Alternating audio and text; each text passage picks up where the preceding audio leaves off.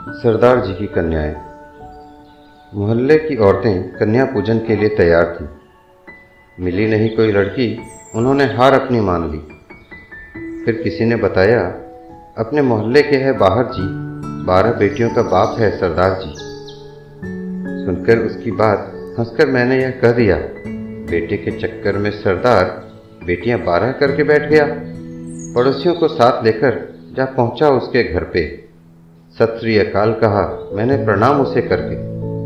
कन्या पूजन के लिए आपकी बेटियाँ घर लेकर जानी हैं। आपकी पत्नी ने कन्या बिठा ली या बिठानी है? सुन के मेरी बात बोला, आपको कोई गलत फहमी हुई है? किसकी पत्नी जी? मेरी तो अभी शादी भी नहीं हुई है।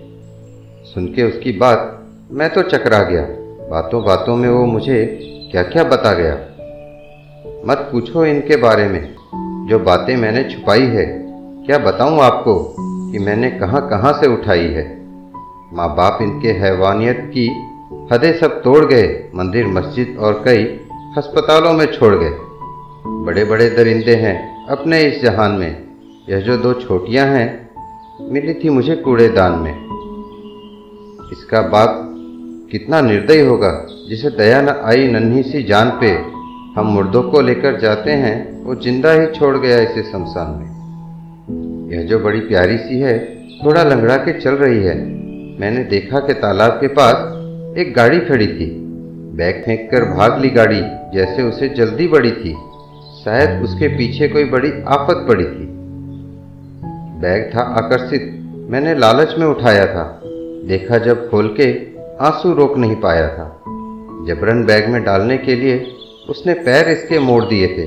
शायद उसे पता नहीं चला कि उसने कब पैर इसके तोड़ दिए थे।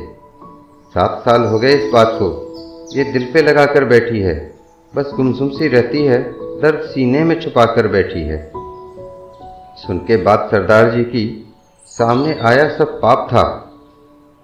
लड़की के सामने जो खड़ा था, कोई और नहीं, वो उसका बाप था। देखा जब पड़ोसियों की तरफ़, उनके चेहरे के रंग बताते थे। वो भी किसी न किसी लड़की के मुझे माँ बाप नज़र आते थे। दिल पे पत्थर रखकर लड़कियों को घर लेकर आ गया।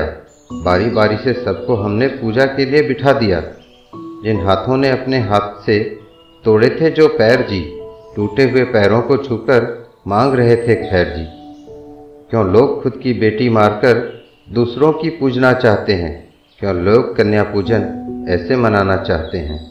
क्यों लोग कन्या पूजन ऐसे मनाना चाहते हैं।